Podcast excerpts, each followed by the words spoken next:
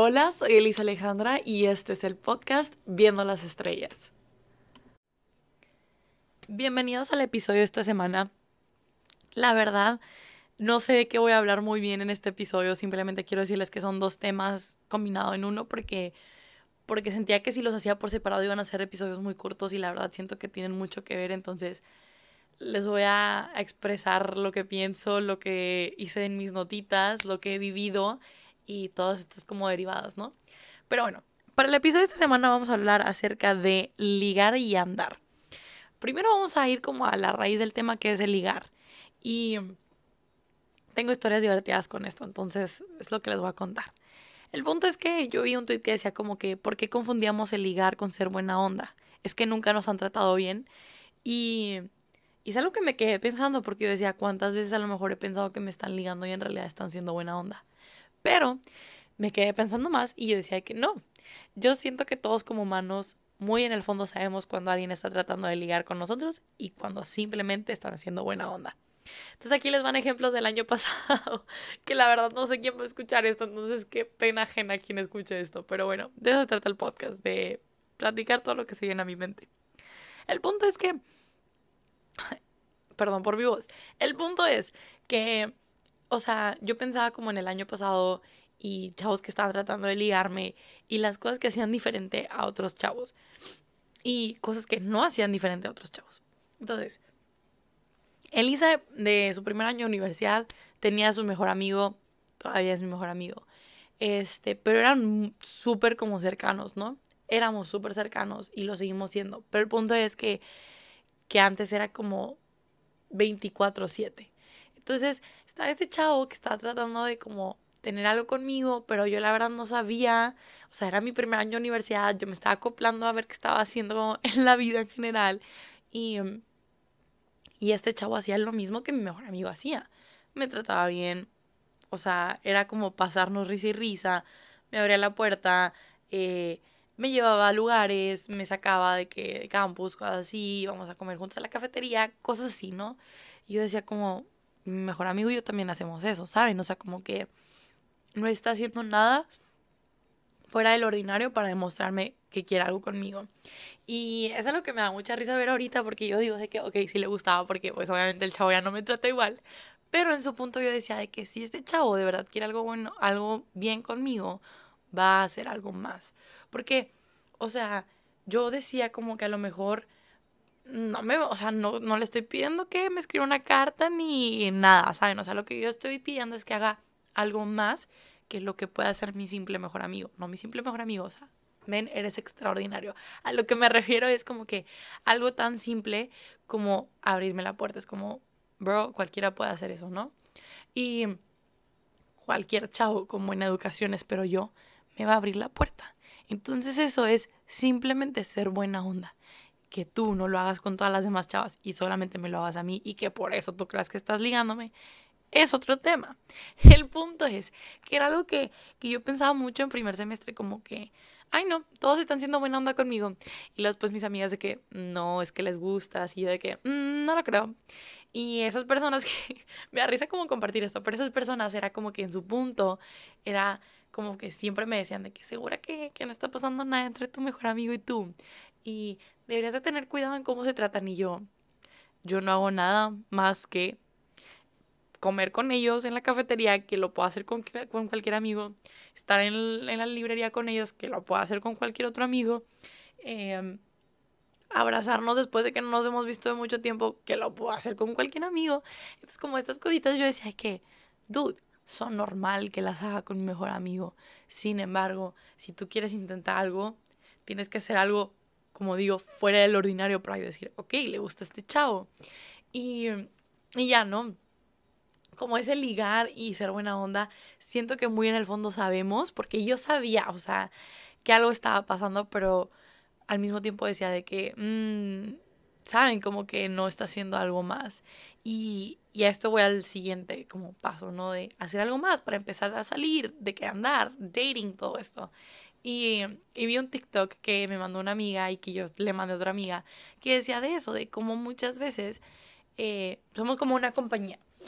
Y cuando te estás buscando un trabajo, eh, si tienes varias entrevistas, significa que, pues, o sea, hay mucha gente buscando ese puesto y la compañía sí está teniendo como eh, lo contrato, no lo contrato, si lo, de verdad lo necesito, no lo necesito, puedo conseguir a alguien mejor, no puedo conseguir a alguien mejor, necesita tener todos estos requisitos, los tiene, no los tiene, eh, no lo tiene, puede trabajar en ello, XXX, ¿no?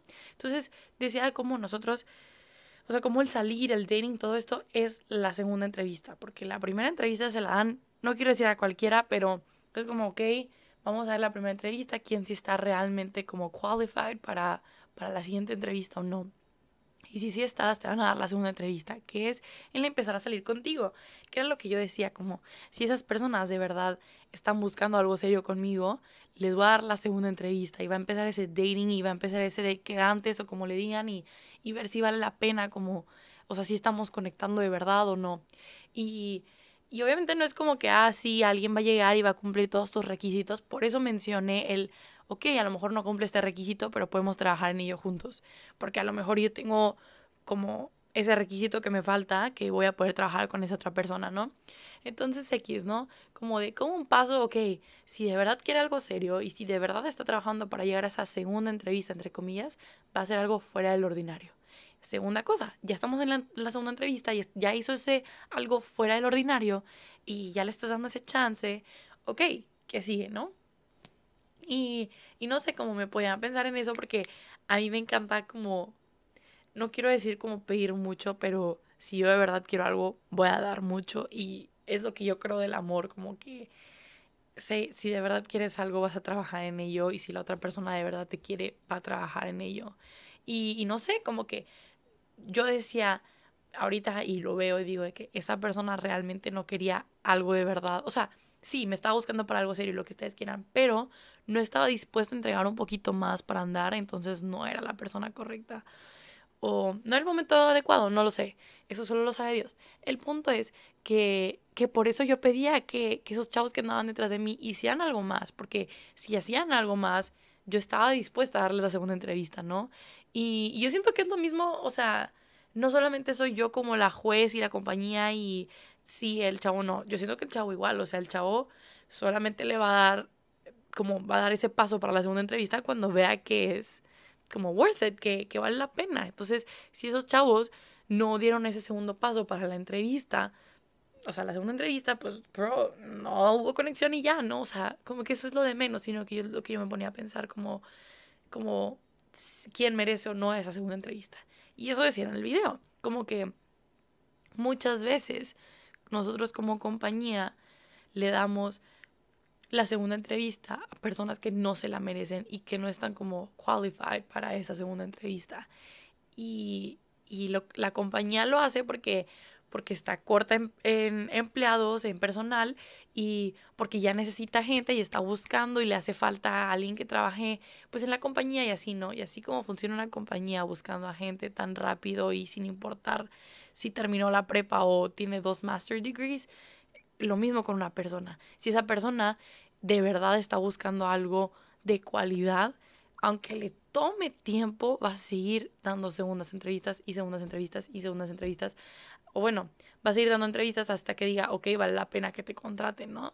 Y, y no sé, como que me encantaba pensar en eso porque es verdad, o sea, una persona que, que de verdad, o sea, no está malo salir en citas y hasta ese, chavo decía como lo mismo de que las citas es lo mejor que puedes hacer porque es como hacer conocer a una persona, pero tampoco se trata de estar saliendo, o sea, ya dating con tantas personas, porque eso significa que le estás dando la oportunidad a demasiadas personas sin antes darle esa oportunidad de la cita y ver cómo funciona, ¿no? Siento que es un show y eso me está explicando bien. Entonces, así es como funciona. Primero, las citas. Ok, vas a tener demasiadas y de eso se trata y you're young, o sea, vive, ¿no? O sea, bueno, no sé quién está escuchando eso, pero si eres de mi edad más o menos, pues you're young y disfruta, ¿no? Salen citas, conoce a gente, disfruta, ves si vas a tener la conexión o no. Ya de ahí va la oportunidad de la segunda entrevista, que viene siendo el ya estar como en algo más serio, en una relación, en decir, ok, tu primera entrevista, tu cita, yo siento que fue buena, que vale la pena, vamos a darle la segunda, el segundo paso, la segunda entrevista, el ya estar saliendo. el ya andar en algo serio, ¿no? Y ya es ahí cuando no a todo mundo le das la oportunidad de la segunda entrevista y no a todo mundo le das la oportunidad de estar en una relación contigo. Y, y no sé, cómo me encanta ver eso porque sí es cierto, o sea, somos, somos una compañía que de verdad dice, yo quiero gente de calidad y que trabaje bien y que tenga tantas cualidades y tantas cosas que le pueda ofrecer a mi compañía, ¿no? Y me puede ayudar a que esta compañía crezca. Y no sé, me encanta verlo así porque a mí me encanta ver el amor como, como eso, como la decisión de, ok, estamos el uno para el otro para hacernos la mejor versión de nosotros mismos, ¿no? Pero bueno, continuando. Y luego ya después sigue el como, ya casarte, ¿no? Y obviamente estoy súper chiquita, tengo 19 años, pero como que no sé, o sea, el casarse para mí es de que es algo que yo respeto y admiro demasiado porque obviamente no es algo que ahorita yo vea en mis planes, o sea, tengo 19 años, eh, no sé si en un futuro lo vaya a ver, pero es algo que yo digo, ok, ya estás diciendo y afirmando que de ahora en adelante, o sea, desde que te cases hasta que te mueras o se muera la otra persona, vas a estar escogiéndolo o escogiéndola encima de todo. O sea, me explota la cabeza decir eso. O sea, escúchenlo como ya estás haciendo esa promesa de de ahora en adelante hasta que el, la muerte nos separe literalmente voy a escogerte encima de todo. Y hasta cuando sea difícil. Y hasta cuando no te quiera. O sea, como que neta me estés como fastidiando. El amor ya empieza a ser una decisión y estoy decidiendo y estoy escogiendo que te voy a seguir amando y que aunque tengamos todos estos problemas o yo en mi mundo, en mi cabeza tenga todos estos problemas, voy a seguir escogiéndote a ti. Y parece canción, pero bueno, el punto es que o sea, sí, como de simplemente como ligar y coquetear y andar ahí viendo qué onda, puedes llegar a este gran paso que es casarte. O sea, y obviamente hay tanto in between pero como que son las cosas que a mí me gusta ver, como el estar ligando o estar siendo buena onda o el coquetear o esto el otro, el empezar a salir, a quién si le estás dando la segunda entrevista, con quién estás saliendo, eh, todas estas cosas, porque obviamente una relación, o sea, sí, obviamente cuando, bueno, mi mentalidad, eh, cuando yo tenga una relación y empiece una relación es porque me estoy viendo en un futuro con esa persona, sin embargo, en el camino pueden cambiar las cosas. El punto es como que o sea, esa relación se la estás dando a alguien que está diciendo, it's worth it, como que vale la pena tenerlo. Y luego ya decir como, ok, ahora sí voy a hacer la promesa de que te voy a entregar mi vida entera. Es como, ah, I'm a hopeless romantic. Entonces está como, me rompe el corazón de que, no sé, no me lo rompe, pero me lo derrite así como de, de amor. Este el punto es que, no, eso, ¿no? Como que el ligar llega todo hasta como casarte, ¿no? Y y es algo que yo pensaba mucho, como que tengo 19 años, nunca he en una relación, pero no significa que no he estado hablando con chavos y no intentando, no he estado intentando cosas, sino que lo he estado intentando y he estado conociendo a gente, pero no he visto a la persona adecuada que yo diga me va a ayudar a crecer y la voy a ayudar a crecer y estamos buscando la misma meta y, y no sé, o sea, como que está intentando algo fuera de lo extraordinario y yo estoy dispuesta perdón, algo fuera del ordinario, algo extraordinario, y yo estoy dispuesta a intentar algo fuera del ordinario, algo extraordinario, para poder conseguir a esa persona. Porque bueno, aquí voy con el hecho de, no solamente los hombres tienen que hacer algo, mujeres pónganse las pilas. Si de verdad quieren algo, van a intentar algo fuera del ordinario para andar con esa persona. Este... Obviamente sabemos que a los hombres les da miedo el no, a las mujeres también nos da miedo el no, pero hay que intentarlo. Sí, yo creo que como mujeres, si vemos que un chavo it's worth it, o sea, si vale la pena, lo vamos a intentar.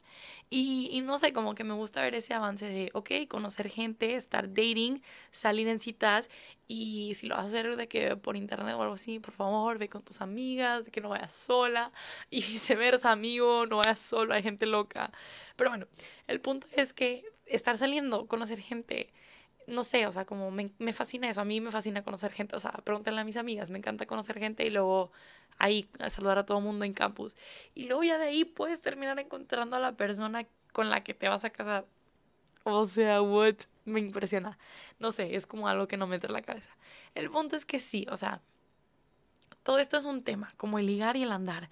Y como de todo esto puede llegar a ser el verdadero amor, que lo he conocido a través de Dios, sin embargo no lo he conocido en una persona con la que yo digo, wow, quiero pasar el resto de mi vida con esa persona, pero me encanta como esa frase, decir de que, wow, amas a una persona y quieres pasar el resto de tu vida con esa persona, o sea, qué lindo.